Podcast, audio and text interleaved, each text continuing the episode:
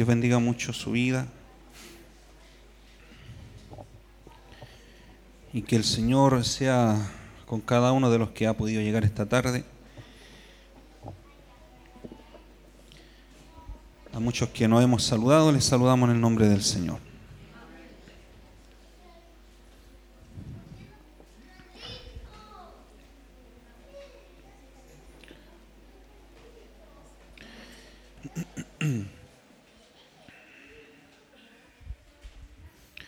Bien, el, día de hoy vamos a estar, si Dios lo quiere así, terminando el libro de los Corintios.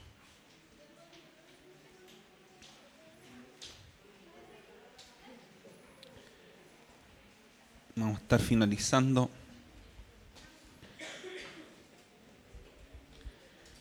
la carta a los Corintios. Así que no se goza usted porque va a terminar Corintios.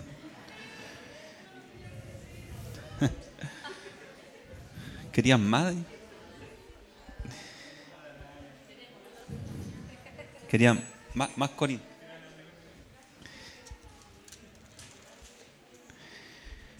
Después de Primera Corintios vamos a estudiar todo el Salmo 119, ¿ya? Bien, eh, entonces queremos finalizar, por fin diría alguien, la carta a los Corintios. Eh, Primera Corintios 16, del versículo 13. Vamos a estar finalizando esta maravillosa carta que nos ha hecho entender durante un año, tres meses, eh, cómo debería ser la iglesia del Señor, de qué forma nosotros como hijos de Dios deberíamos eh, comportarnos los unos con los otros, cómo vivir el Evangelio. En fin, para hacer un, para hacer un pequeño repaso, eh, Usted sabe lo que ocurría en Corintio, habían es una iglesia con muchos problemas, muchos problemas de inmadurez. Eh, muchos problemas de los que ocurren dentro de la iglesia son por culpa de la inmadurez. Eh, entonces la palabra del Señor nos, nos llama a ser maduros en el Señor. Ser niños en la malicia, pero maduros en el modo de pensar. Así dice el apóstol para evitar eh, los problemas, para evitar, por supuesto, siempre hay conflictos, siempre hay fricciones, pero la iglesia de los Corintios se lleva el premio Nobel de una iglesia conflictiva. ¿Por qué? Porque era una iglesia sumamente inmadura. Cuando una persona madura en el Señor, esa persona deja de dar problemas. Es todo lo contrario, una persona madura en el Señor es una persona que aporta, en todo ámbito, no solamente dentro de la iglesia. Ah, eh, ¿Cuántos son papás acá? Los papás, un papá que tiene un hijo de 30 años viviendo con él. Eh, cuando ese hijo eh, es un hijo soltero, que no le ha trabajado un día a nadie, porque el papá quizás le dio de todo, no sé, y es un hijo inmaduro, generalmente causa muchos problemas. Y es cero aporte a la casa. En cambio, cuando hay un hijo que se le enseña desde pequeñito a hacer su cama, a ser responsable, a ser obediente, ese hijo a corta edad va a ser un, un gran provecho, no solamente para la familia, sino también para la sociedad. No andar saqueando lugares, no andar haciendo marcha, no andar perdiendo el tiempo. Va a ganar el tiempo.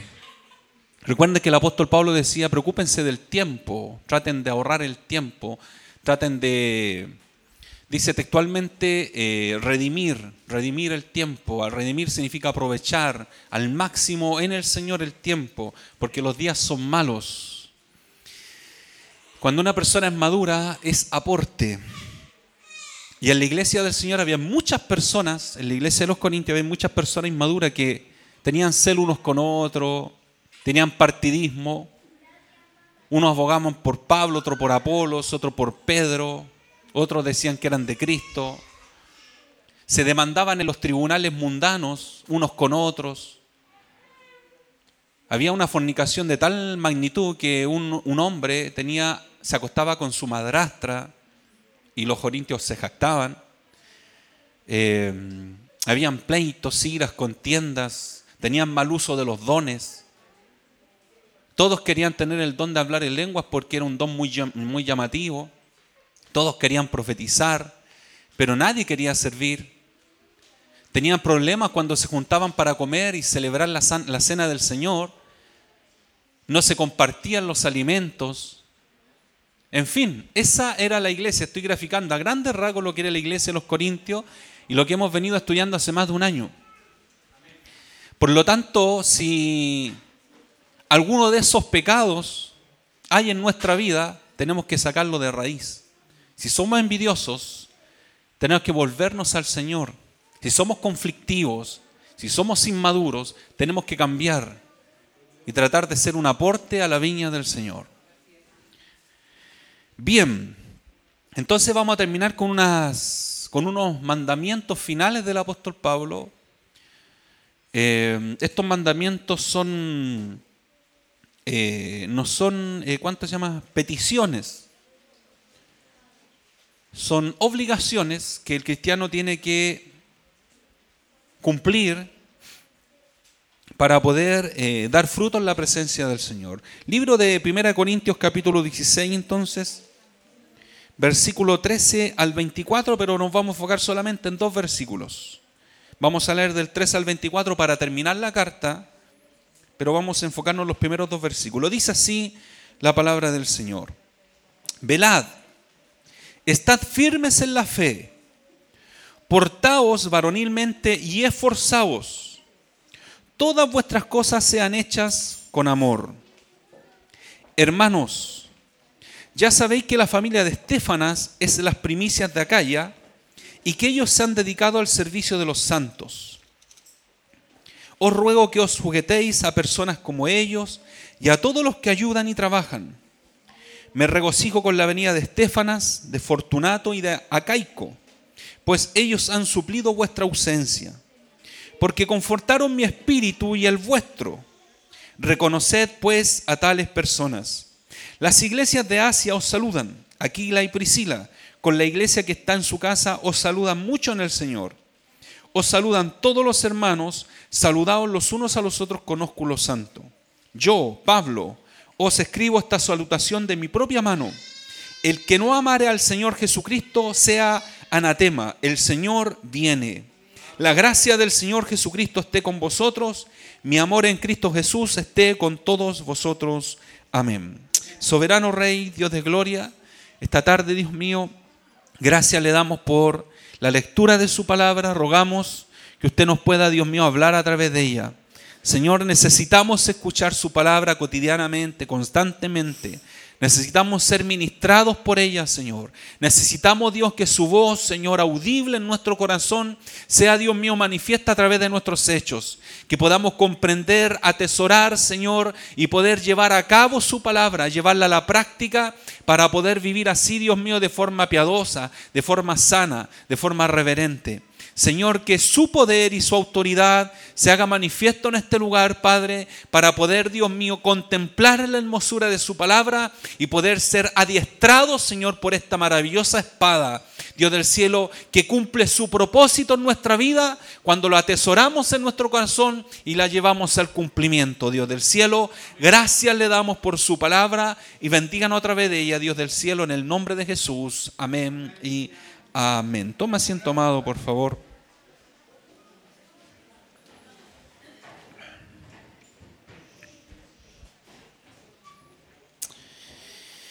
Gloria al Señor. Bien. Eh, entonces les decía que el apóstol Pablo enviaba y les escribía estos últimos mandatos que se resumen en estos 11 versículos 12 versículos, eh, se resumen lo que el apóstol Pablo quiere de los corintios. Los corintios, eh, el apóstol quiere un cambio en sus vidas, pero no a la fuerza, no eh, de forma áspera ni brusca. El apóstol quiere lograr a través de estas palabras que los corintios mediten y puedan ser transformados no por el poder de Pablo, sino por el poder de Dios. Ninguno ningún líder está capacitado para cambiar a nadie. Nadie tiene la capacidad intrínseca, inherente en sí mismo para poder transformar a una persona. La única forma de que una persona puede cambiar es a través de la palabra. No hay otra forma. Y el Espíritu Santo obrará por medio de la palabra en el corazón de esa persona. Bien, entonces el apóstol hace esta, esta salutación, este saludo final, eh, con cinco mandatos, que los vamos a resumir solamente en dos versículos, versículos 13 y 14, que les dice, velad, estar firmes, portaos varonilmente, esforzaos, y que todas las cosas que nosotros podamos hacer, podamos hacerlas con amor. Esto resume, en cierta manera, lo que el apóstol quiere lograr de la iglesia de los Corintios en toda la carta. Es un saludo final con una, con una exhortación. Alguien diría por ahí es un mensaje parenético, un mensaje exhortativo, un mensaje que lleva a remover la conciencia. Y es lo que quiere Dios a través de esta carta lograr en nosotros, que nuestra conciencia sea removida, que podamos ser ministrados de tal forma que nuestra vida sea cambiada, sea transformada. Que los que partimos estudiando quizás 1 Corintios en septiembre del año pasado, hoy día ya estemos trabajando en la obra del Señor de una forma totalmente diferente a como era agosto del año pasado. Eso es el ideal de un estudio sistemático de una carta. Que nos encontremos en un lugar y que al final de esa carta podamos encontrarnos en otro lugar creciendo en el Señor y dando fruto en su presencia. Esa es la finalidad, que, la finalidad que quería el apóstol Pablo y es la finalidad que quiere todo líder, todo siervo, para el pueblo que Dios le ha dado para ministrar. Bien, entonces una de las recomendaciones eh, del apóstol Pablo primero velad. Después de todo lo que le dice del capítulo 1 al, al capítulo 15, que del capítulo 1 al 12 les enseña el apóstol Pablo lo que es algo de doctrina, pero se enfoca más en el comportamiento de la iglesia. Capítulo 12 vemos los dones del Espíritu, pero eh, habla mucho sobre el comportamiento de la iglesia, sobre los celos que había entre ellos, las disputas, los enfrentamientos, el comportamiento de un hombre en fornicación, el comportamiento cuando los hombres sacrificaban carne o comían carne sacrificada a los ídolos, em, cómo se manifestaba el poder de Dios y ellos hacían abuso de esos dones del Espíritu Santo cuando compartían lo que era la comida del ágape, la comida del amor, la comida en comunión, en vez de compartir el que tenía más con el que tenía menos, el que tenía más se juntaba con el que tenía más. Y los que tenían menos se quedaban en un rincón esperando que los que tenían más le dieran y no le daban. Había un, cierto clasismo dentro de la misma iglesia. Un estándar más alto de hermanos versus un estándar más bajo económicamente hablando. Y, por esa razón habían disputas. Habían unos que se emborrachaban en, la iglesia cuando se comían estas cenas, estos ágapes, se emborrachaban y no respetaban el culto al Señor, no respetaban la comunión, la coinonía, la unidad. Por lo tanto, había muchos problemas, muchos problemas en la iglesia. Y el apóstol Pablo empieza a sacar a flote todos estos problemas y a solucionarlo en cierta forma a través de la carta. Pero una vez que termina de, entre comillas, darle solución y consejería a la iglesia, les da este pequeño manual de instrucción para que lo cumplan y no se olviden de lo malo que estaban haciendo y de lo bueno que pueden ser ahora.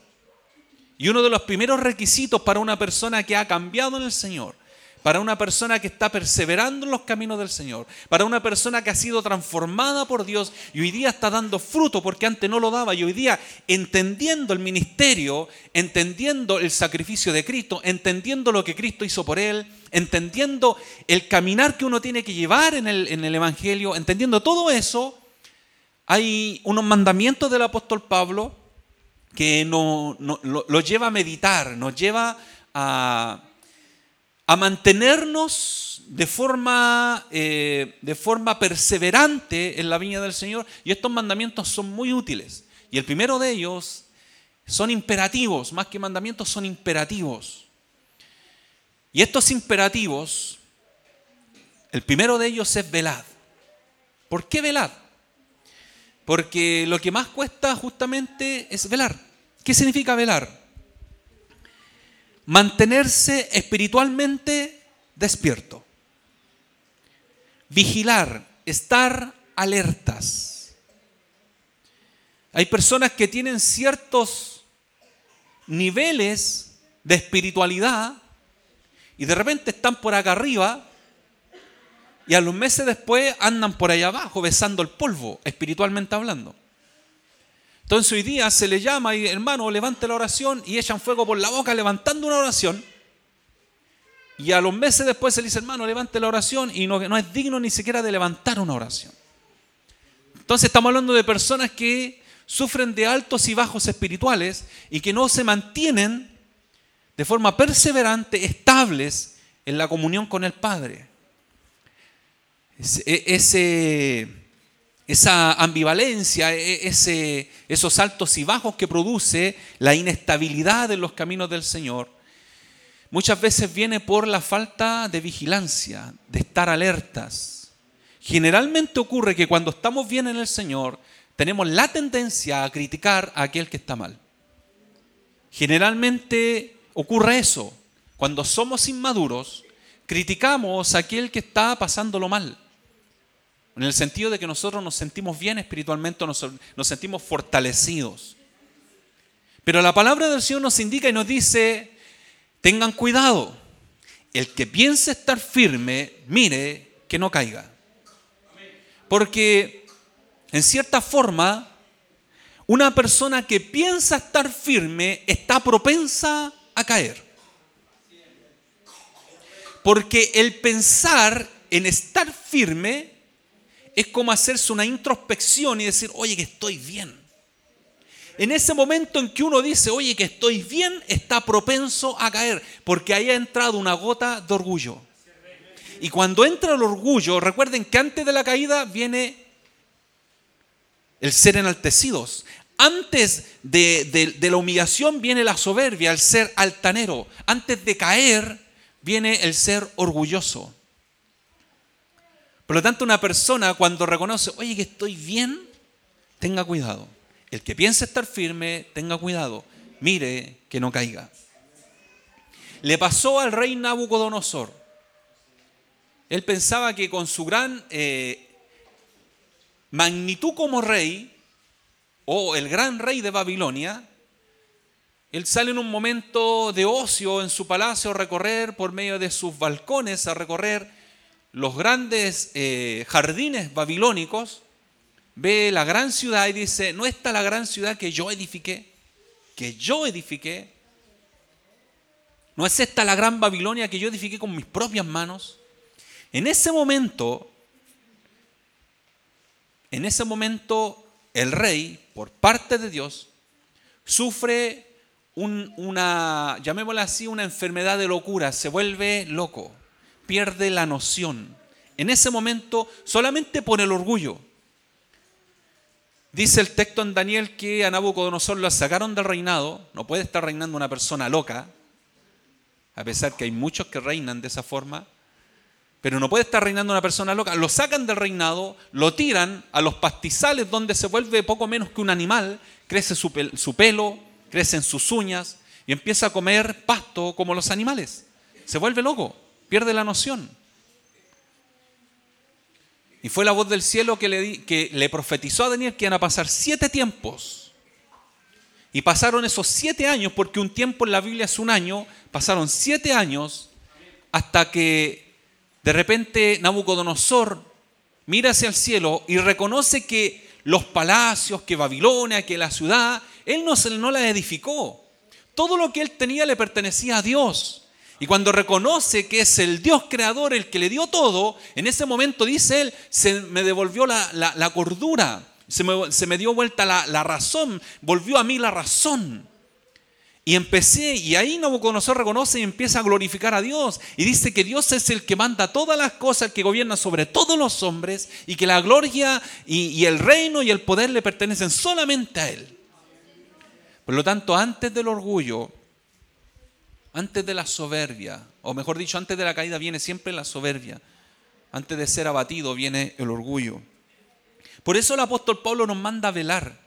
Le dice a los corintios, van a estar cambiando su forma de actuar, su forma de vivir, pero no se jacten de ello. Todo lo contrario, tengan cuidado, velen, estén alertas. ¿Contra qué hay que estar alerta? Vamos a ver solamente tres razones del por qué estar alerta. Primero, estar alerta a causa de Satanás. Primera de Pedro 5.8 dice, sed sobrios, ser entendidos y velad. ¿Por qué velad? Porque vuestro adversario el diablo, como león rugiente, anda alrededor buscando a quien devorar. Sed sobrios y velad. Esa palabra, porque vuestro adversario, esa palabra adversario significa o tiene una connotación de una persona que está siendo acusada por un abogado que está en contra. Tiene un, vestigio. El adversario es aquel que lo acusa. Y es más, la palabra diablo significa calumniador. Vuestro adversario, el que te acusa, es un calumniador. Él está constantemente acusándote delante de Dios. Apocalipsis 12:10 dice, entonces oí una gran voz en el cielo que decía, ahora ha venido la salvación, el poder y el reino de nuestro Dios y la autoridad de su Cristo. Porque ha sido lanzado fuera, ¿quién? El acusador de nuestros hermanos, el que los acusaba delante de nuestro Dios día y noche. Porque hay que velar porque el diablo está pendiente de todo lo que haces, de todo lo que hacemos. El más mínimo detalle, el más mínimo error, Satanás no va a perder ningún minuto ni un segundo para acercarse a Dios y decirle cuán pecador eres. Va a empezar a acusarte delante de Dios. Va a tratar de poner en tu mente, en tu corazón, en tu cabeza, eh, tu debilidad, te va a recordar cuán débil eres constantemente.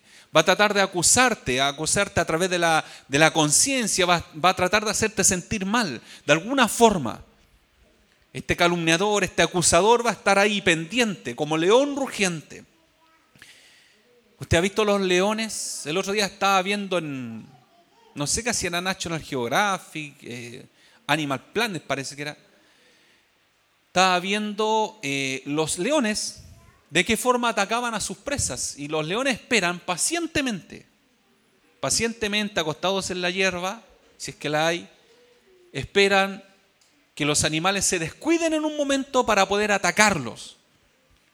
Bueno, el león, cuando anda, ¿cuál león rugente buscando a quién devorar? Que es Satanás, está esperando que nosotros nos quedemos dormidos, que dejemos de velar que dejemos de estar alertas. Cuando una persona deja de estar alerta, ¿sabe lo que hace? Deja abierta la ventana. Me acuerdo una vez que nos entraron a robar al departamento.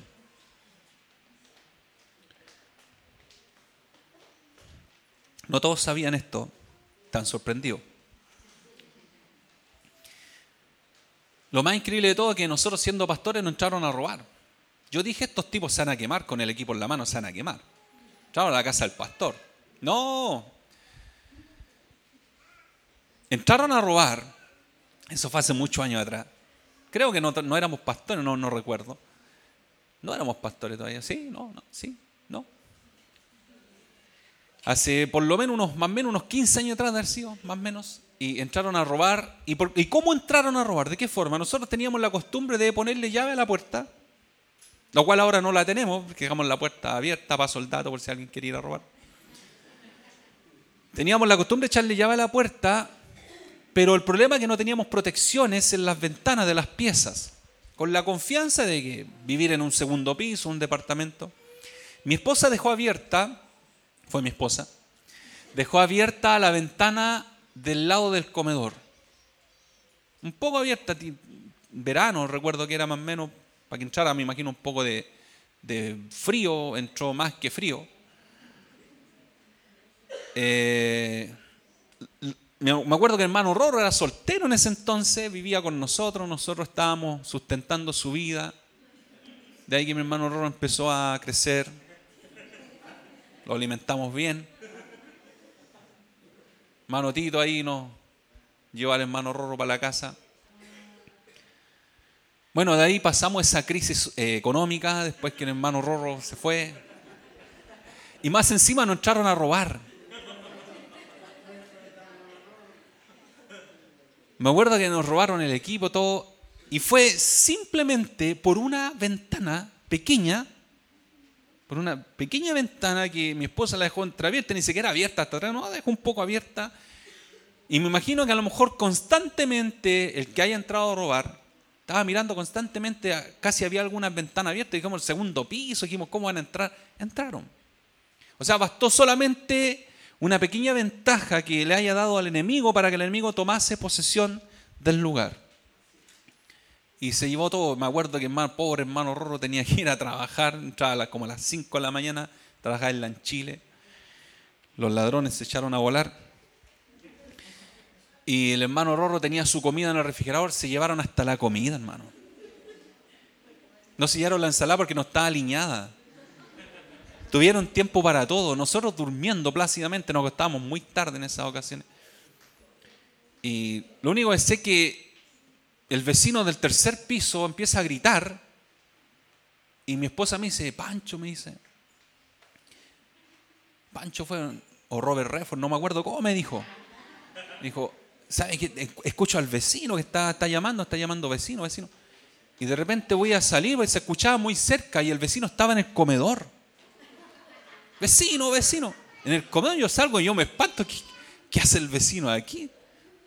Vecino le entraron a robar, nosotros no nos dimos ni cuenta. Y, fue una mala experiencia que mi hijo, el David, que era pequeñito en ese entonces, eh, cuando veía una casa, me acuerdo que el David tenía unos 5 o 6 años más o menos, cuando veía una casa sin protecciones, el David decía, no me gusta esa casa. ¿Y por qué no te gusta? Es que no tiene reja. David quedó con miedo por el impacto de ver que en su casa habían entrado a robar. Bueno, eh, algo así sucede cuando nosotros dejamos una puerta abierta, una ventana abierta para que Satanás entre. ¿Cuáles son las ventanas o las puertas que nosotros dejamos abiertas? Cada uno las conoce. Cada uno conoce su debilidad. Recuerde, Satanás va a atacar en la parte más débil. Cuando usted está más vulnerable, Satanás va a atacar y va a tratar de hacerle eh, una zancadilla para sacarlo del camino, para sacarlo de la fe, para que se aparte del Evangelio. Esa es la idea de Satanás. No es solamente darle un dolor de cabeza. Si es posible quitarle la vida, Satanás lo va a intentar. Por lo tanto, hay que estar alertas. Primero contra Satanás. Segundo, estar alertas contra las tentaciones. ¿Sabía usted que Satanás no nos, eh, no nos hace pecar? Satanás no nos hace pecar. Lo que hace Satanás es mostrarnos el pecado. ¿A través de qué forma? De la tentación. Satanás nos tienta. El que cae en pecado somos nosotros. Ser tentado no es pecado. Jesucristo fue tentado en todo según nuestra semejanza, pero sin pecado. Él no pecó, pero fue tentado. Y Satanás constantemente lo tentó. Dice el libro de Santiago que cada uno, cada uno es tentado. ¿De qué forma es tentada la persona? Cuando de su propia concupiscencia, cuando de su propio deseo, lo que hay en el corazón, lo que tiene arraigado en su vida, a través de ello es atraído y seducido. Satanás, aquel que no fuma, no le va a tentar con un cigarro. Porque eso no está en su corazón. Satanás, aquel que no le gusta ver pornografía, Satanás no lo va a tentar con pornografía. Aquel que, que, no tiene mal carácter, Satanás no lo va a querer hacer explotar el carácter porque no lo va a lograr. Pero aquel que tiene un pésimo carácter, Satanás va a buscar la forma para que usted explote de alguna forma, de algún sentido, en algún momento, para que usted pierda el control, y como dicen los viejitos antiguos, y pierda la bendición. De alguna forma va a buscar un formato, una idea, se va, eh, se va a idear algún tipo de forma para hacerlo caer. Cada uno es tentado cuando de su propio concupiscencia, en este caso deseo, es atraído y seducido. Una vez que ese deseo es captado por nosotros mismos, viene como luz, eh, perdón, se los voy a leer mejor para no inventar ninguna palabra. Santiago 1.12 dice, el 14 dice, cuando, sino que cada uno es tentado cuando en su propia concupiscencia es atraído y seducido. Entonces, el deseo o la concupiscencia, después que ha concebido, da a luz el pecado, y el pecado, siendo consumado, da a luz la muerte. Por lo tanto, uno es atraído, de acuerdo a la tentación, cuando de su propio deseo, cuando usted desea algo, cuando hay algo, incrustado en su corazón, cuando ese algo usted no lo ha sacado de su vida, sigue la atracción de aquello. Somos atraídos por ese pecado y caemos en ese pecado. Y una vez que el pecado ha sido consumado, el fin es la muerte. Por lo tanto hay que cuidarse, hay que estar alertas contra Satanás, hay que estar alertas contra la tentación. El Señor dijo, velad y orad para que no entréis en tentación. ¿De qué forma podemos estar entonces atentos para no caer en tentación? Orando. Es la única forma. Porque muchas veces se cae la tentación porque nos está orando. Suena como muy simple, suena como, hoy descubrimos el hilo negro. No es así. Es tan simple, pero realmente cuesta tanto hacerlo. Es muy simple. ¿Sabe que en toda dificultad lo que más nos cuesta es orar? Cuando estamos metidos en un embrollo, lo que más nos cuesta es orar. ¿Por qué? ¿Por qué cuesta orar? Voy a correrlo porque está... ¿Por qué cuesta orar? Lo que más cuesta orar, ¿por qué? Porque cuesta deshacernos de nuestro orgullo. Generalmente la tendencia nuestra es, yo puedo. Yo voy a cambiar. Eh, ¿Se ha dado cuenta, hermano, vamos a la iglesia? O amigo, vamos a la iglesia. Es que fumo, deja, voy a dejar de fumar y voy. No, no lo va a lograr. No, tengo mal carácter, mire, digo garabato, no, no, no. Cuando, cuando cambie, voy. No lo van a lograr. Eso se llama orgullo, es no reconocer que hay alguien poderoso para cambiar su vida. No doblegarse delante del poderoso. Es pensar que nosotros con nuestras fuerzas podemos hacer los cambios. Y no es así. ¿Por qué no oramos? Porque la oración es sinónimo de fe. La fe es sinónimo de confianza. Y cuando nosotros no oramos, nos estamos entregando nuestra confianza en las manos del Señor. Confiamos en nosotros mismos, pensamos que nosotros vamos a solucionar nuestros propios problemas. Y no es así. Señor, necesito esto, Dios mío. Como vemos que nos llega, nos desesperamos, ya no confiamos en el Señor. Y como no podemos obtenerlo porque el Señor no nos responde, desestimamos la oración y nos ponemos a trabajar. Dejamos los cultos, dejamos la, comunión con Dios por causa del cansancio y buscamos, buscamos materialmente para conseguir aquello. Una vez que lo conseguimos, tenemos aquello en la cual nosotros estamos anhelantes por, por obtener, pero la finalidad, la finalidad es que hemos dejado la presencia del Señor, hemos dejado la comunión con el Señor, hemos dejado de confiar en el Señor. Velad y orad, dijo el Señor, para no entrar en tentación. El espíritu está dispuesto. ¿Cuál es la debilidad? La carne. La carne es débil. Aquel que pretende buscar a Dios por medio de la carne no lo va a encontrar nunca, no lo va a lograr nunca. La carne es débil. La única forma que nosotros podemos fortalecer nuestra vida es a través del Espíritu de Dios por medio de la comunión con Dios. El apóstol Pablo decía, andad en el Espíritu y no satisfagáis los deseos de la carne. Porque los deseos de la carne son contra el espíritu y los deseos del espíritu son contra la carne y estos se oponen entre sí para que no hagáis lo que quisierais.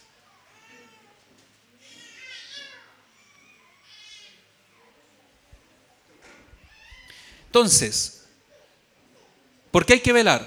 Porque Satanás anda cual león rugiente. Segundo, porque tenemos la facilidad de caer en tentación, hay que velar. Y tercero, hay que velar por algo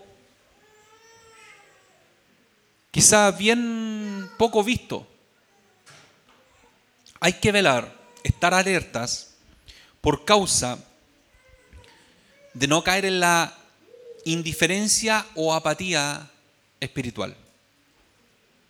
Alguien dijo, la indiferencia y la apatía o la ignorancia son la muerte del cristiano. La indiferencia, la apatía o la ignorancia. Y le preguntaron a alguien, ¿usted sabe que la indiferencia y la ignorancia son almas mortales que luchan contra el cristiano? Y ese alguien dijo, la verdad que no sé, ni me interesa.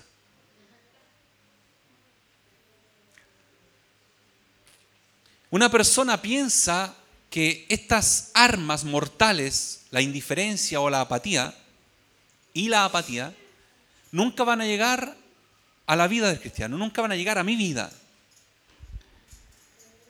Mire, Apocalipsis 3, versículo 1 y 2 dice, escribe al ángel de la iglesia en Sardis, el que tiene los siete espíritus de Dios y las siete estrellas, dice esto, yo conozco tus obras, que tienen nombre de que vives y estás muerto. Sé vigilante, vela, sé vigilante y afirma las otras cosas que están para morir, porque no he hallado tus obras perfectas delante de Dios. Tienes nombre de que vives y estás muerto. Aquí el Señor le está hablando a la iglesia, a una iglesia que está ubicada en la región de Sardis. Es una iglesia que a lo mejor tiene nombre de que vive, es una iglesia que debe tener muchos años. El libro Apocalipsis está escrito en el año 95 en adelante tiene muchos años esa iglesia, por lo menos quizá unos 30, por lo menos 30, 37 años. Es una iglesia muy connotada en esa región de Asia. Por lo tanto, es una iglesia que a lo mejor en un momento vivió un momento de algarabía, un momento de regocijo, un momento de un, de un fuego espiritual tremendo. Pero lo único que le quedaba cuando el Señor le escribe a esa iglesia, le quedaba solamente el puro nombre. Tiene nombres de que vives, pero estás muerto.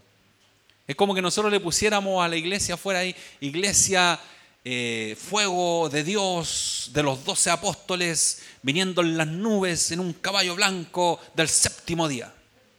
Ministerio, restauración. Tremendo nombre. Y usted entra y todos indiferentes, todos con apatía espiritual, nadie se interesa por nadie, se está alabando al Señor y están todos ahí en otra. Bueno, cuando uno cae en, esa, en ese ciclo de que está en la presencia del Señor y no le interesa la presencia, simplemente vino casi, hicieron bien el aseo, casi el coro está oye, el coro se equivocó, ¿viste la nota? No, si yo me di cuenta, yo tocaría mejor. Cuando uno cae en ese, en ese ciclo, en ese juego, de la apatía, de la indiferencia, cuando se le llama, hermano, adora al Señor y usted está cazando mosca ahí mirando, oh, no han cambiado, los focos los cambiaron, ah, no, sí los cambiaron. Ya no pestañea ese foco, me molestaba, siempre pestañaba hasta que lo cambió el hermano Juan. Estaba concentrado en el foco todo el culto, no podía adorar a Dios. Ese foco me desconcentraba. Cuando uno cae en esa indiferencia espiritual, está propenso a caer. ¿Cómo estuvo el culto? Después llega a la casa, estuvo? fome. El foco no se alegró, no se arregló.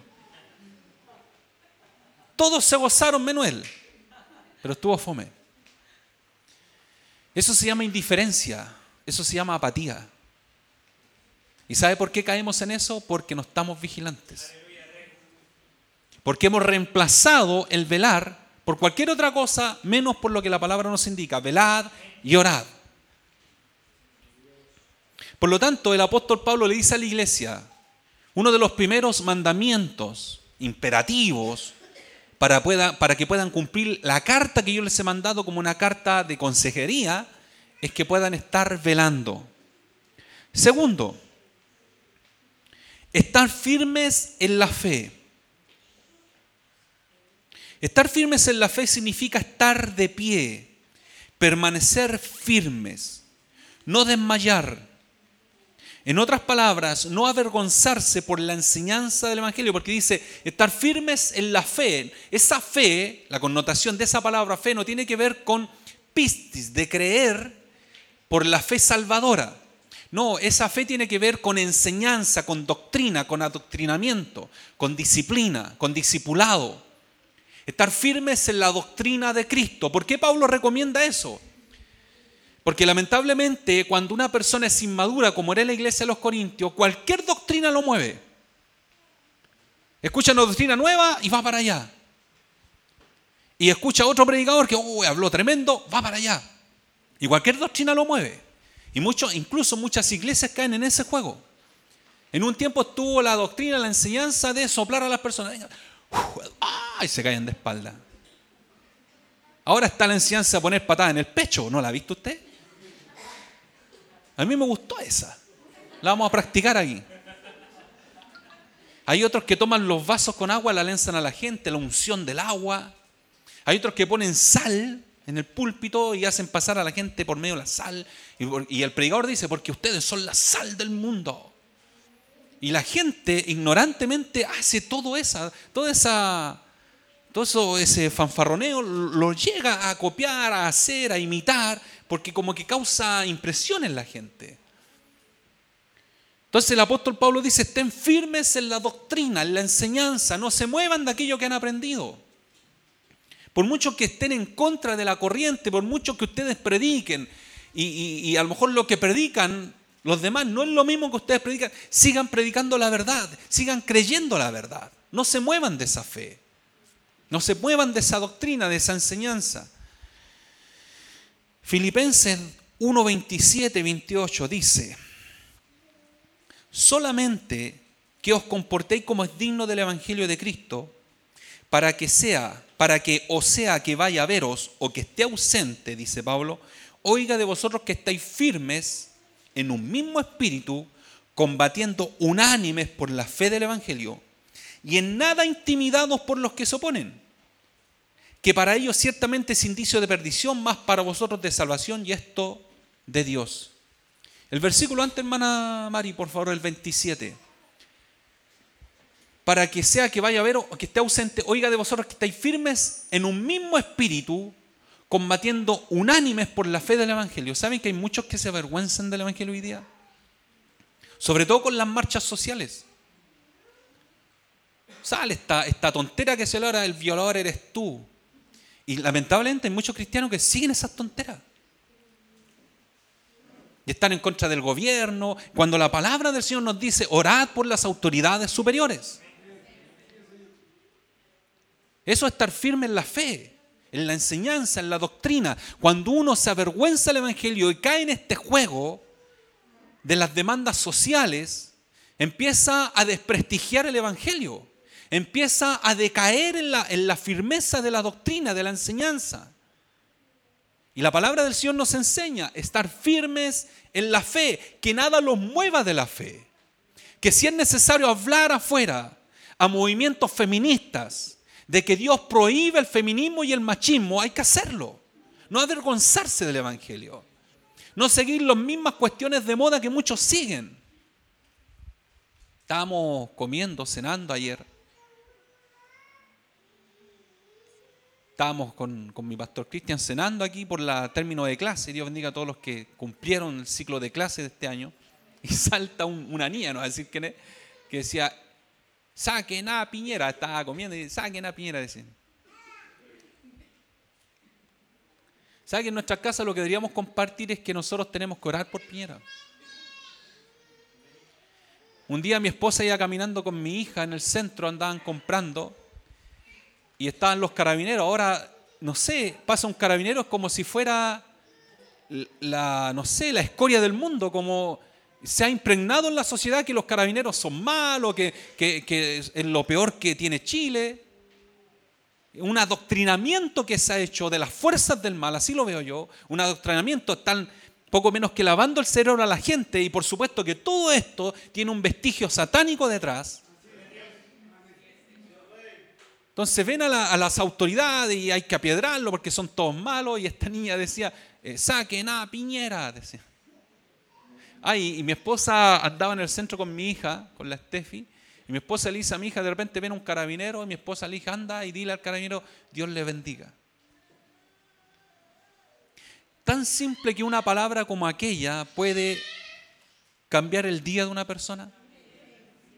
Y quizá, imagínense, todos tratan mal a los pobres hombres o mujeres que trabajan en una institución muy prestigiosa aquí en este país. Y por unas desmanes sociales, y no con esto avalamos la violencia, ni, ni los derechos humanos, ni todo lo que se habla, no lo avalamos, lo que sea pasar a llevar los derechos humanos, pero tampoco vamos a tomar las autoridades como demoníacas, sabiendo que dice la palabra claramente que toda autoridad que está gobernando una nación, esa autoridad es puesta por Dios. Y el que resiste a la autoridad resiste a lo establecido por Dios. En otra palabra, en otra palabra resiste a Dios. Y el que resiste a Dios conlleva o acarrea para sí condenación. Imagínense qué grave es resistir la autoridad. Por lo tanto, que nadie afuera les venga, sobre todo a los niños, les venga a cambiar la mente la doctrina, por eso es tan importante, papito, enséñenle la palabra a sus hijos. Adoctrínelos en, en el Evangelio, en la piedad, en el contentamiento, en el gozo. Contento con lo que tenemos hoy día. Entonces dice, solamente que os comportéis como es digno del Evangelio, para que Pablo vaya o no vaya a la iglesia de los filipenses, él pueda oír que ellos están firmes en un mismo espíritu, combatiendo unánimes por la fe del Evangelio. Y en nada intimidados por aquellos que se oponen. Que nadie le haga intimidarse de su fe. Que cuando muchos digan, no, si nosotros no creemos en Dios, somos de este, de este lado, de este tipo de, de creencia. Bueno, usted diga, no, yo soy cristiano. Yo sí creo en el Señor y ustedes tienen vida por causa del Señor. El libro segunda de Tesalonicenses 2.15 dice, así que hermanos, estar firmes y retener la doctrina que habéis aprendido, sea por palabra o por carta nuestra. Estar firmes y retener la doctrina que habéis aprendido. Mire, estar firmes y retener la doctrina que habéis aprendido. Una persona que no, tiene doctrina es imposible que esa persona esté firme. Una persona que no tiene enseñanza en su vida es imposible que pueda mantenerse firme en el camino del Señor. Es imposible. No tiene herramientas para poder hacer un cimiento firme. no tiene la herramienta de la palabra para hacer frente a toda esta debacle social que se vive hoy en día. No hay firmeza. La oración es intimidad con Dios, pero la firmeza no te, da la no te la da la oración, la firmeza te la da la palabra, el conocimiento de la palabra. Por lo tanto, quieres tener comunión con Dios, ora lo que más que puedas. Pero quieres crecer espiritualmente y estar firme en el Señor, estudia la palabra. Eso le está diciendo Pablo a los Corintios. Estén firmes en la fe.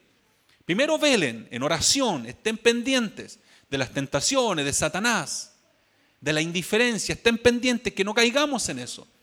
Segundo, estén firmes en la doctrina. Si no tienes doctrina, se están haciendo clases. Anda a las clases, se están impartiendo doctrina, enseñanza, para que estén firmes. Estar firmes y retener la doctrina que habéis aprendido sea por palabra o por carta nuestra. Tercero, portaos varonilmente. Y aquí las mujeres a lo mejor van a decir, ah, él está hablando al hombre, dele nomás pastor, háblele nomás a este hombre. Tiene que hablarle duro nomás.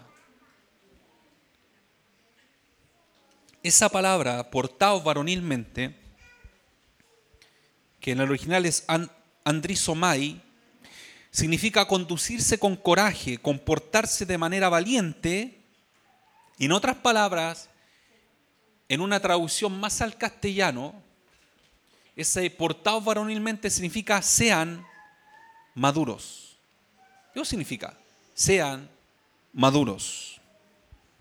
La pregunta del millón, ¿cómo crece y madura un creyente? Primera de Pedro 2, 2. Primera de Pedro 2.2. Dice, desead como niños recién nacidos la leche espiritual no adulterada, para que por ella crezcáis para salvación. Desead como niños recién nacidos la leche espiritual no adulterada. ¿Cuál es la leche espiritual no adulterada? La palabra de Dios. Usted ha visto a la hermana Joana, ahí le está dando leche al bebé. Hay niños que de repente se ponen a llorar porque tienen, quieren tomar pecho. Y hay niños, era el caso de mi hijo, el Jonathan, me acuerdo que mi esposa salía a poner el pecho y buscaba desesperadamente el pecho. Se desesperan por tomar un poco, cuando son recién nacidos, se desesperan por tomar un poco de leche. Y uno los ve a los niños ahí cuando tienen hambre, tratando de buscar eh, la leche materna. ¿Está esa necesidad en nuestra vida de desear la palabra de Dios? De alimentarlos de la palabra de, hoy, hoy día no, no, no pude leer, pucha, ¿cómo lo hago? Tengo la aplicación en el celular, ah, pero tengo 45 mensajes WhatsApp. Bueno, ¿qué lo va a hacer? Hay que responder los mensajes.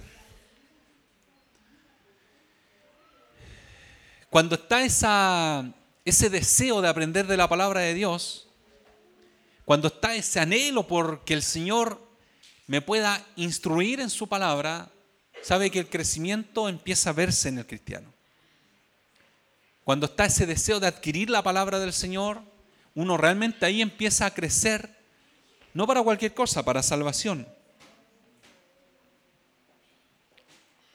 Segunda Timoteo 3, 16 y 17 dice, Toda la escritura es inspirada por Dios. ¿Para qué sirve la escritura?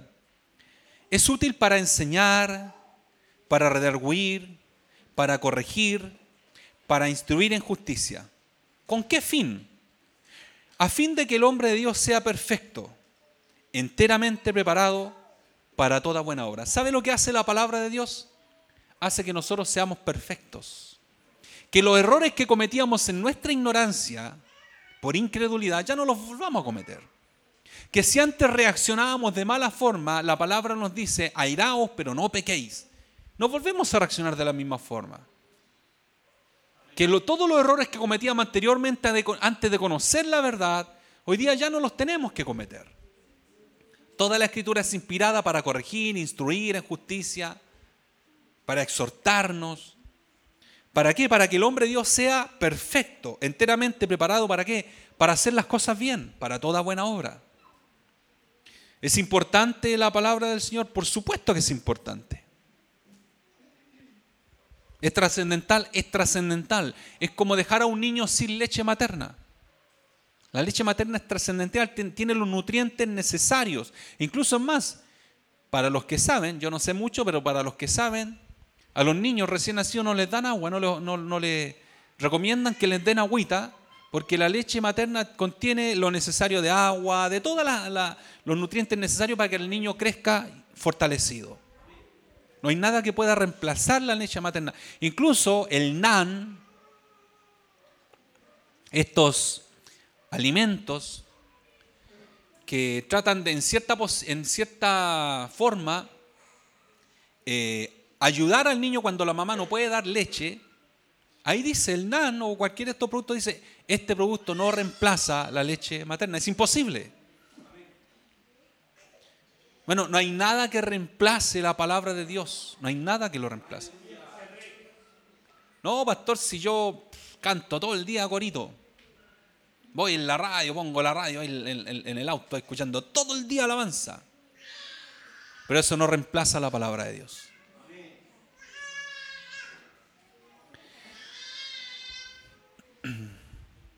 Entonces, portados varonilmente, que significa ser maduro. Y por último dice, esforzaos. Una palabra que significa hacer fuerte, hacerse fuerte, ser fortalecidos interiormente, esforzarse Caratayo, que significa hacerse fuerte y significa ser fortalecidos interiormente. ¿De qué forma nosotros nos podemos fortalecer por nosotros mismos interiormente? ¿Hay alguna forma, algún mecanismo en que nosotros nos podemos fortalecer por las nuestras? ¿Se da cuenta? Hay personas que, oiga, ¿y usted no se congrega? No, no, no yo escucho alabanza en mi casa, escucho predicadores en mi casa como que suplen, en cierta forma, la comunión de los santos, la comunión de la iglesia, piensan suplirlo con algún tipo de, de invento propio para fortalecerse en el Señor individualmente. Pero es imposible. La única forma de ser fortalecidos espiritualmente, interiormente, es a través del Señor, en la comunión de los santos. ¿Sabe usted que la iglesia la iglesia cumple el, formato, la labor trascendental de ser una cúpula, de ser una casa que es la casa de Dios, pero al mismo tiempo el, el, congregarse cumple la función de que nosotros estamos bajo la cobertura de Dios. Congregarse no es cualquier cosa. Cuando uno está congregando está bajo la cobertura del Señor. Cuando el apóstol Pablo dice, respecto al hombre, en el capítulo 5 Corintios, respecto al hombre que ha pecado, él dice, el tal, dice, se ha entregado a Satanás para destrucción de la carne. ¿De qué forma se puede entregar una persona a Satanás? Es excomulgándolo, sacándolo de la comunión de los santos. Una persona que se aparta de la iglesia está a la intemperie, está y puede caer fácilmente en los lazos del enemigo ya no está bajo cobertura, bajo protección. La iglesia, todos nosotros, no el edificio, sino nosotros como cuerpo de Cristo, esto funciona que estamos bajo la cobertura del Señor y está el techo puesto aquí de la presencia de Dios que nos protege, que nos cuida del maligno. Cuando una persona es excomulgada de una iglesia, esa persona queda a la intemperie, queda lo, bajo la autoridad de Satanás y Satanás puede hacer lo que quiera con él. Por eso el apóstol Pablo dice, el tal se ha entregado a Satanás para destrucción de la carne. Por lo tanto, el fortalecerse, la única forma de fortalecerse es a través de la comunión de los santos, de estar en la presencia del Señor, de compartir, como dice la palabra, de compartir los unos a los otros en amor, en comunión, en coinonía, en unidad. Es estar en la casa del Señor.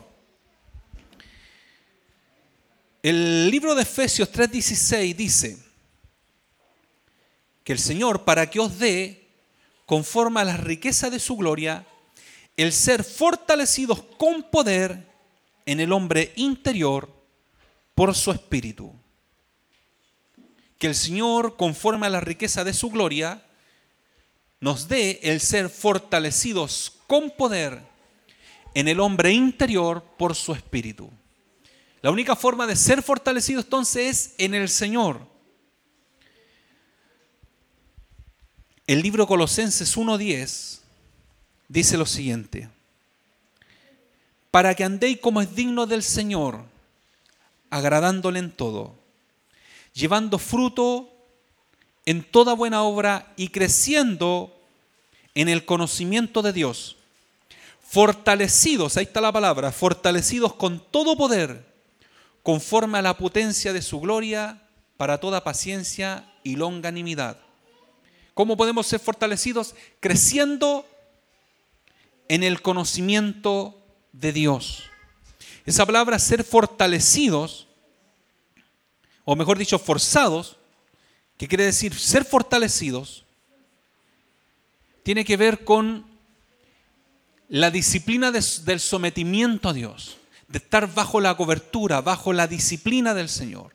La única forma de que una persona se fortalezca es que el Señor tome control de esa persona. No hay otra forma. Hay muchos que pretenden fortalecerse a sí mismos y buscan sus propias herramientas para fortalecerse a sí mismos. Pero no, la única forma de fortalecerse es en el Señor, bajo el poder del Señor. Mire, el apóstol, no, el apóstol no, sino que el libro de Josué, el gran capitán en jefe del ejército de Jehová, Josué, el Señor, una vez que Moisés ya no está, el Señor le dice a Josué, referente al esforzarse, le dice, versículo 7 del capítulo 1, versículo 6 y 7 del capítulo 1, dice, esfuérzate y sé valiente, porque tú repartirás a este pueblo por heredad la tierra de la cual juré a sus padres que la daría a ellos. Nuevamente repite, solamente esfuérzate y sé muy valiente. ¿Para qué? Para cuidar de hacer conforme a toda la ley que mi siervo Moisés te mandó. No te apartes de ella ni a diestra ni a siniestra, para que seas prosperado en todas las cosas que emprendas. Y en el versículo 9 dice, mira que te mando que te esfuerces nuevamente y seas valiente. No temas ni desmayes porque Jehová tu Dios estará contigo en donde quiera que vayas. Por lo tanto, el fortalecimiento viene de parte del Señor, no es nuestro, no lo podemos generar nosotros. Viene de parte de Dios. ¿Y cuando Dios se manifiesta? Cuando los santos se juntan. El Señor decía, porque donde hay dos o tres congregados, ahí estoy yo. Al Señor no le gustan los llaneros solitarios, al Señor no, no se manifiesta cuando hay uno solo. Recuerden que el Señor cuando manda a predicar a las personas los manda de dos en dos. El proverbio dice, bueno es que estén dos personas juntas. Hay del solo, porque cuando caiga, en el hoyo, no habrá un segundo que le levante. Pero bueno son dos, porque si uno cae, el otro lo levantará. Por lo tanto, nadie piense que se va a fortalecer por sí mismo de forma unitaria, de forma sola, de forma solitaria, de forma apartada de la congregación de los santos. No, el fortalecimiento viene en la comunión, cuando estamos en plena comunión con los demás. Entonces el apóstol Pablo le dice, en resumido, velen, estén firmes en la fe, pórtense varonilmente, que significa sean maduros y esfuércense. Y el versículo 14, todas vuestras cosas sean hechas con amor.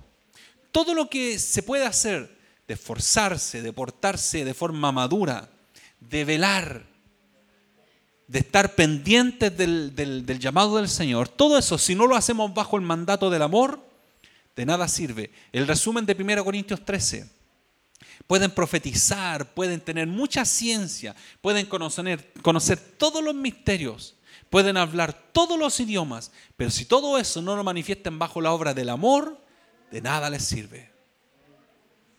Por lo tanto, amados hermanos, eh, el mandato, eh, lo que el Señor espera de nosotros como iglesia, que no nos comportemos como la iglesia de los Corintios.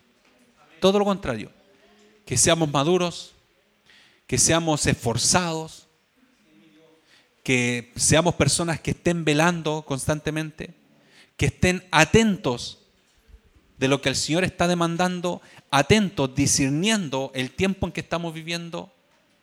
Y todas las cosas cuando las hagamos, hagámoslas en el nombre del amor. Amén. Póngase de pie, amado, por favor. Gracias, hermano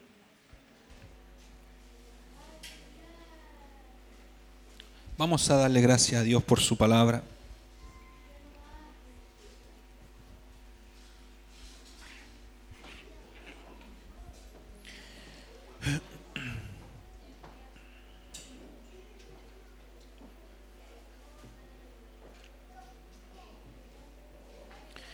Dios del cielo, Rey de gloria,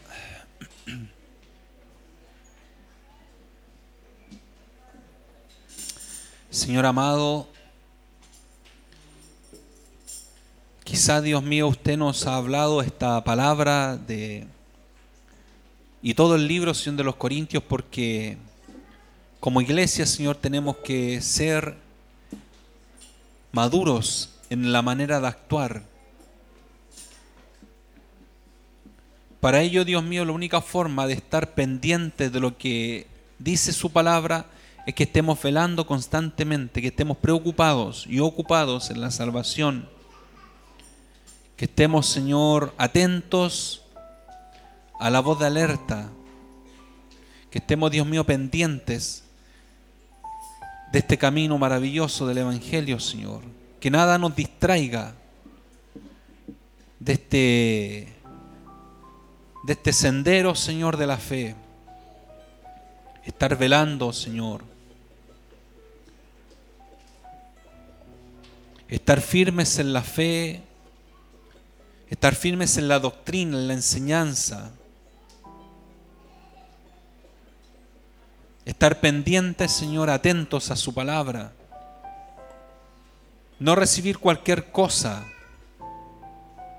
ser llenos de su palabra, ser llenos de este conocimiento para que a través de ello podamos crecer para salvación. Que podamos ser maduros en el modo de pensar. Y esforzarnos como así lo hizo Josué, Señor, antes de entrar a la tierra prometida. Si queremos serle agradable, Señor, permítanos, Dios mío, ser transformados diariamente por el consejo sabio de su palabra, mediante la labor del Espíritu Santo en nosotros, Señor. Nosotros no podemos hacerlo por nuestros propios medios, no tenemos las herramientas en nosotros mismos para cambiar. Pero sí, Dios mío, cuando nos sometemos a su persona, a su voluntad, sí somos transformados, Señor. Sí somos cambiados de gloria en gloria cuando nos sometemos, Señor, a su palabra, usted empieza a hacer una obra, Señor, en nosotros. Como dice el texto, Dios mío, que el que comenzó en nosotros la buena obra la perfeccionará. Dios, usted, Señor, no deja nada a medias. Usted perfecciona todo, Señor. La perfeccionará hasta el día de Jesucristo, hasta que Él venga Permítanos ser, Señor, como esa masilla, ese barro flexible, Dios mío, que se deja moldear en las manos del alfarero. Que no seamos, Señor, piedras toscas, sino que seamos esa arcilla, Señor, moldeable, trabajable, Señor, en sus manos. Necesitamos, Dios mío, ser personas, Señor, humildes para reconocer el error reconocer la falta y pedir perdón delante de usted, Dios mío. Lo que hemos aprendido a través de este maravilloso libro es que usted, Dios mío, a todos, independiente, Dios mío, la dificultad, independiente el error, el pecado, Dios mío, a todos nos trata con un verdadero amor, Señor. De todos tiene misericordia. Señor, tenga misericordia en nuestra vida que si no hemos hecho las cosas bien, Dios mío, procuremos hacerlas bien, que podamos ser de hombres sabios, hombres y mujeres entendidos de cuál es su buena voluntad agradable y perfecta, Señor. Le damos gracias, Señor, por su palabra, en el nombre poderoso de Cristo nuestro Señor. Le alabamos y le bendecimos, Padre, en el nombre de Jesús.